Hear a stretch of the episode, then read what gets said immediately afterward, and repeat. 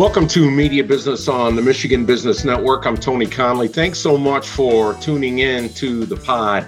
Every once in a while, you really get lucky. You book someone to talk about something newsy, and then something newsier comes up. And I think that's the case with our guest today. Crain's newspaper every year will name their top newsmaker of the year and also their top 10 newsmakers who most profoundly influence business and life in southeastern Michigan, and in this case, throughout the state. On Monday, Quentin Messer, who is the CEO of the Michigan Economic Development Corporation, was named Crain's 2022 Newsmaker of the Year. So, Mr. Messer, congratulations to you. Welcome to the podcast. How are you, sir? Thank you so much for the kind words. Grateful for the opportunity to be here. And I would just say, look, I'm very humbled and honored, but the recognition was really not mine. It's really the team here at MEDC, working led by our governor, bipartisan leadership in the legislature, local and regional elected officials. This is really about Michigan once again aggressively re-entering the arena when it comes to economic development competition. You just mentioned re entering the arena. Does that mean we were a little behind? Tell us what that means. Yeah, I wouldn't necessarily say behind. Let me say this Michigan never left the arena. So maybe that choice of words wasn't the best. I think what happened was there was a period when, if you look at a number of sectors, let's take, for example, mobility when things are really heating up along the I 75 corridor, so I'm talking about you know the competition among Michigan, Ohio, Kentucky, Tennessee, Georgia with regard to the automotive industry. I think there were some decisions made or not made that put us a competitive disadvantage, whether that has to do with the aggressive development of mega sites, whether it had to do with making sure that our incentive packages were flexible and responsive to where the industry was. We've corrected all those, and I think we're yielding the dividends from it. Quentin, I recently read this book by this pastor, and it was interesting because it talked about the noise that we have. There's such political division, there's such lacking in education opportunities, especially in urban settings. There's an emphasis on division. And I did some homework and I went back through other interviews that you had, and you had a talent that this pastor mentioned. And I want to ask you how do you work through the noise and the negative comments to serve and find solutions for problems? Because a lot of us are too busy complaining and whining instead of serving and looking for solutions. It's a great question. I'm a work in progress. Three things. First, I'm a Christian. So my leadership model is Jesus Christ. So I use him as an example. The second, really understand I don't take it personally. We as Michiganders all want to win. And the key, the onus is on me, is to help my fellow Michiganders understand how can we do that in the economic dimension. And the last is understand that we always have to get better. I have to get better every day. There's a lot that I can do. I'm a flawed human being. But if you have that humility and you try to have some fun, I think you're going to be okay. Quentin, how can a stronger economy, how can a strong economic environment help the state in other areas? Great question. I think there are three quick things. One, strong economic environment means you have more people paying in and expanding your tax base. So there will be greater funds for support local government, support education, support higher ed, support infrastructure development, all those things that we want to do. The second thing a strong economy does is grow our population. Since around the 1970 census, when Michigan had 19 members of Congress, today we have 13. That's a function of population loss. And it's not exclusively because people get tired of winter. It's a function that people don't perceive that there's real opportunity here in Michigan for them to realize their economic hopes and dreams. And the final thing that a strong economy does, I think it's good for the psyche of the state. I mean, we're all, in some respect, ambassadors for the state of Michigan. When you know that small and medium sized businesses are growing, when you know that big companies are going, you become a greater ambassador and it helps the overall psyche of the state. We're talking with Quentin Messer, who's the CEO of the MEDC. And when we come back, we're going to talk to Quentin about education in our state and how we can be better, how we can help our kids to be better, ready to go to work. We'll do that next on Michigan Business on the Michigan Business Network.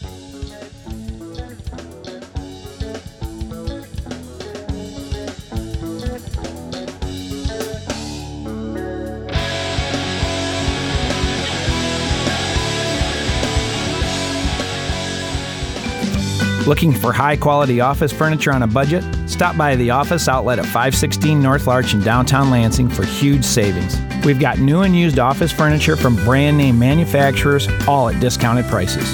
Browse through 5,000 square feet and save on seating, desks, files, storage, and more. Open Monday through Friday, 8 to 5. The Office Furniture Outlet is your destination for office furniture on a budget. Visit us online at officeoutletyes.com.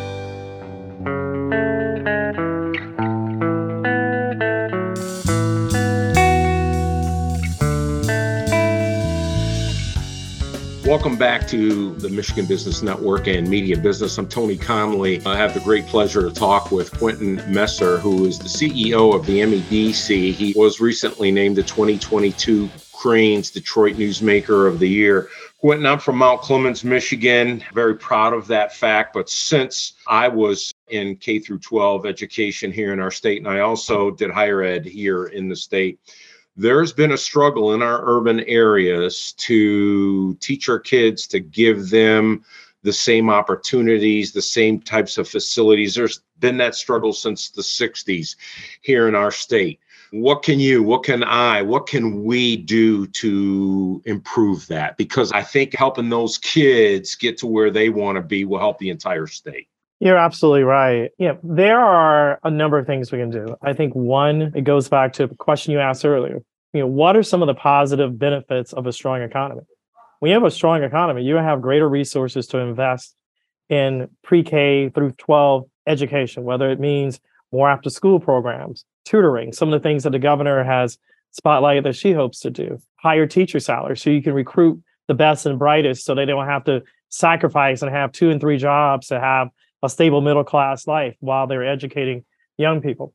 That's one. Two, I think that what we can do is we just have to win in each of our families and our communities. When we're all touching some young person, whether it's a niece, a nephew, a neighbor, someone at a church, someone at a synagogue, someone on a sports team, whatever it might be, we have to try to encourage that young man, that young woman, that the life of the mind. And no one loves sports more than me but making sure that you become an active problem solver, someone that can manage your emotions, someone that can think creatively, someone that can work collaboratively, those things. And then I think the other thing that we have to do is really to think constructively about how to make education relevant for the young people. You know, I have three children of my own and a son in law, so I have four now. And the one thing I realize is that this generation wants to know why does this matter? I can't tell you how often my children ask me, Dad, this doesn't matter. I'm never going to use this. And I have to say, look, you're building a foundation, whether it's sort of algebra or geometry or some subject that you may never want to use again, but you're building a basis by which you're training your mind to be able to recognize problems. I mean, so much of life is pattern recognition. And if you can quickly diagnose a situation, you're going to be better advanced to be competitive and be someone that's going to be coveted by the marketplace. And that's what we have to tell young people about. Is faith a strong component for running a business, for leading your family, for engaging in K through 12 and higher education?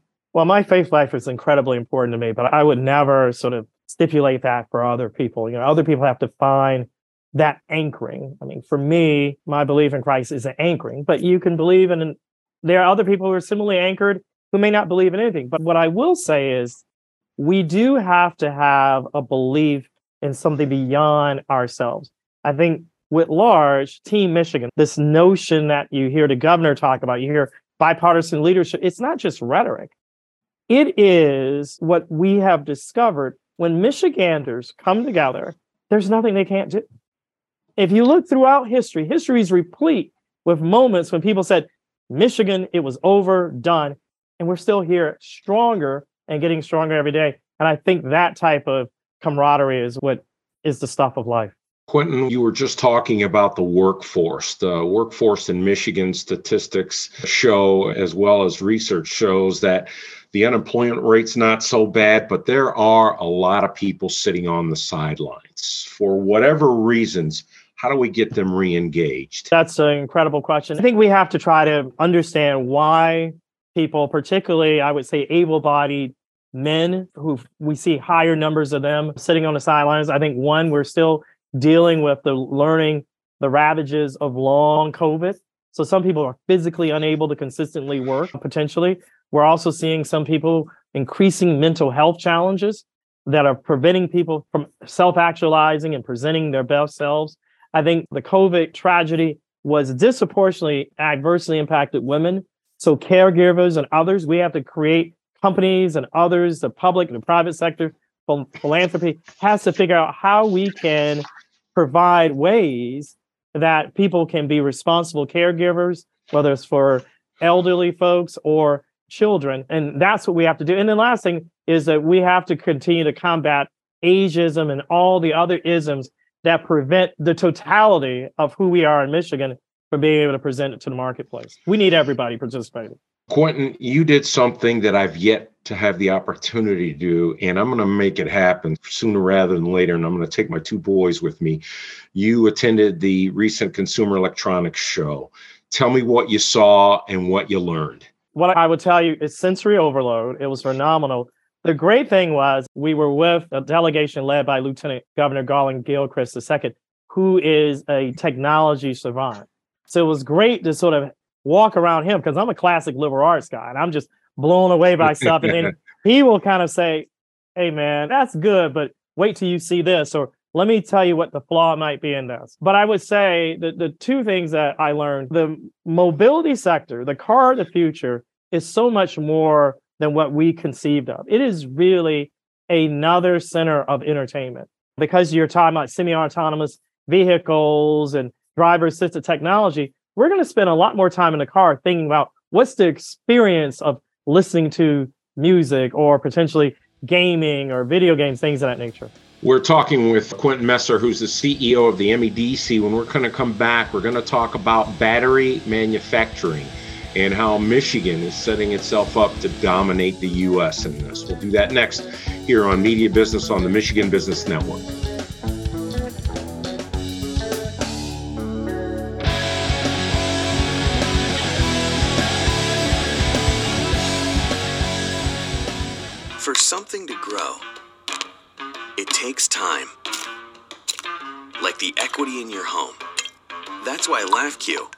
Offers a home equity line of credit. Because frequent watering of your houseplants may be recommended. Now, can we get a new roof? Not so much the rest of the house. Want the best rates for a home equity line of credit? Ask for LAFCU. Stop in today or go to lafcu.com slash home equity. LAFCU, your credit union for life.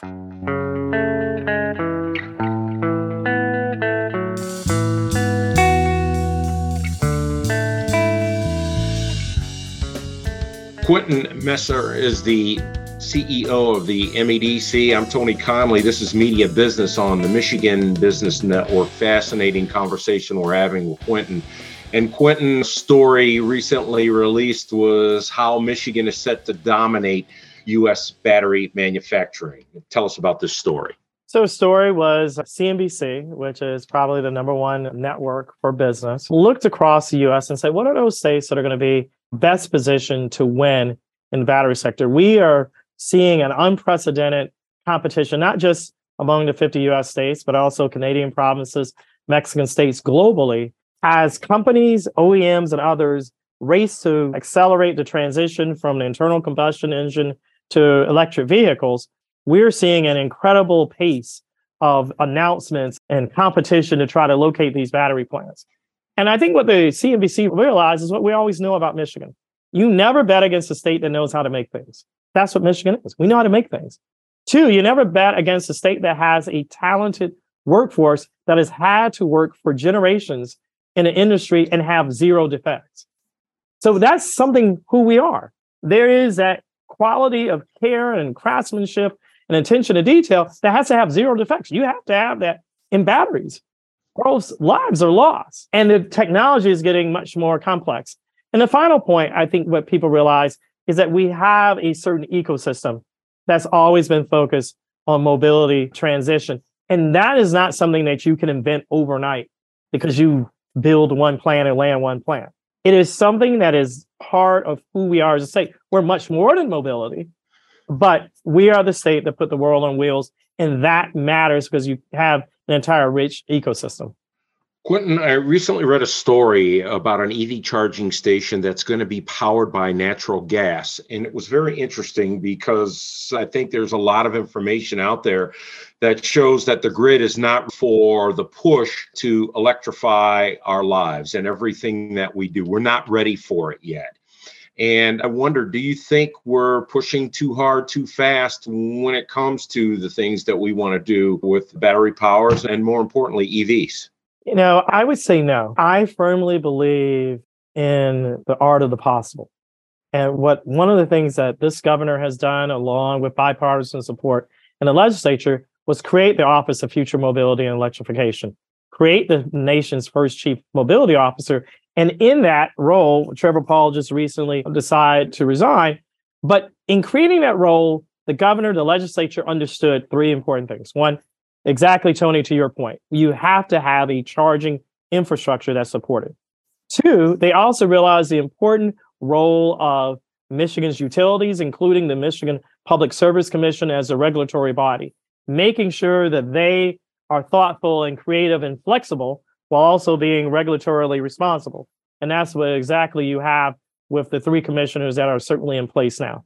And the final point that we realize is that you have to constantly be thinking about all the elements that it takes to ensure that consumer adaptation occurs.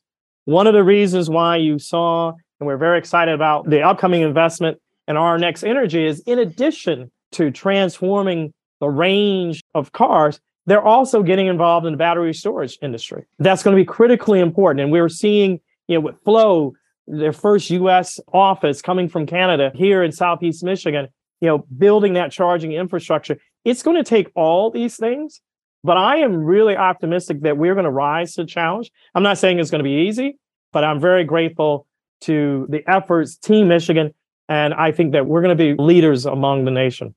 What do you foresee for the Michigan economy for 2023? 2023, I think a couple things. I talk to economists and try to read as much as I can.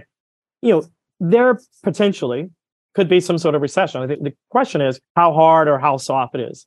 I do think that you can talk yourself into a recession. So I think we have to be careful what we're putting out there. Two, I think that whether or not we have a recession or not, Michigan is going to be very well positioned because our leadership position and not only a passenger vehicle and e-mobility, but air mobility, maritime mobility. We have an incredibly diversified sector, economics, economy whether it's agribusiness, whether it's tourism, hospitality, life science and medical devices, aerospace, defense sector. You know, we have a fashion industry, we have an office furniture industry in Western Michigan. So we have all those elements. And I think the last thing is understanding that the economy only matters to the extent that people's lives are made better. And it's going to take a holistic approach. We've talked about some of the issues, whether it's pre K through 3, 12 education, mental health, spirituality we need to come together and make sure that what we know is known by everybody else. It's a wonderful place to live here in Michigan. And we have, I think, the best of all worlds. Quentin, final question for you. What can I, what can we in the media do to be better at reporting on Michigan's economy, the development of Michigan's economy? Where do we go wrong? Where can we get better? Well, I'm just grateful to be afforded this opportunity to spend time with you and get to know you and have this dialogue. I think that's one. And, you know, the onus is on those of us who have been blessed to be in certain positions to make ourselves available to the media. The fourth estate is incredibly important. I think that we have to continue to be open and accessible. And I'm grateful to Otie McKinley and the rest of our team at MEDC for affording me and colleagues this opportunity. I think the one thing I would request, and you didn't do it, but there are some outlets who constantly talk about things in the past. Whether, you know, I'm not going to repeat certain things that people always want to talk about. I don't think we owe objectivity, but I think we need to look forward, not backwards. And I think sometimes there's a tendency, it's not just media, it's just human beings to be anchored by something in the past. Right. And I think sometimes you got to, you know, it's like a good football coach. You watch the game film once, you burn me, you go on to the next game. You learn what you can learn, then you got to move on. And I think that's the one thing we have. And the absolute last thing is we should never bury the lead. Michigan is a remarkable place. I've lived a lot of different places, and this is it for me. I don't plan to be buried anytime soon, but if, when I go home, I'm going to go home in the soil of Michigan. And I think we have to be thoughtful about how we speak about this state because I think we are underselling one of the greatest states in the US and certainly one of the greatest places in the world. We've been talking with Quentin L. Messer Jr., who is the CEO of the Michigan Economic Development Corporation. He was named the 2022 Crain's Detroit Newsmaker of the Year. Sir, I appreciate your time so much. Thank you so much. Thank you so much. I really appreciate it. And thank you for what you do. I'm Tony Conley. This is Media Business on the Michigan Business Network.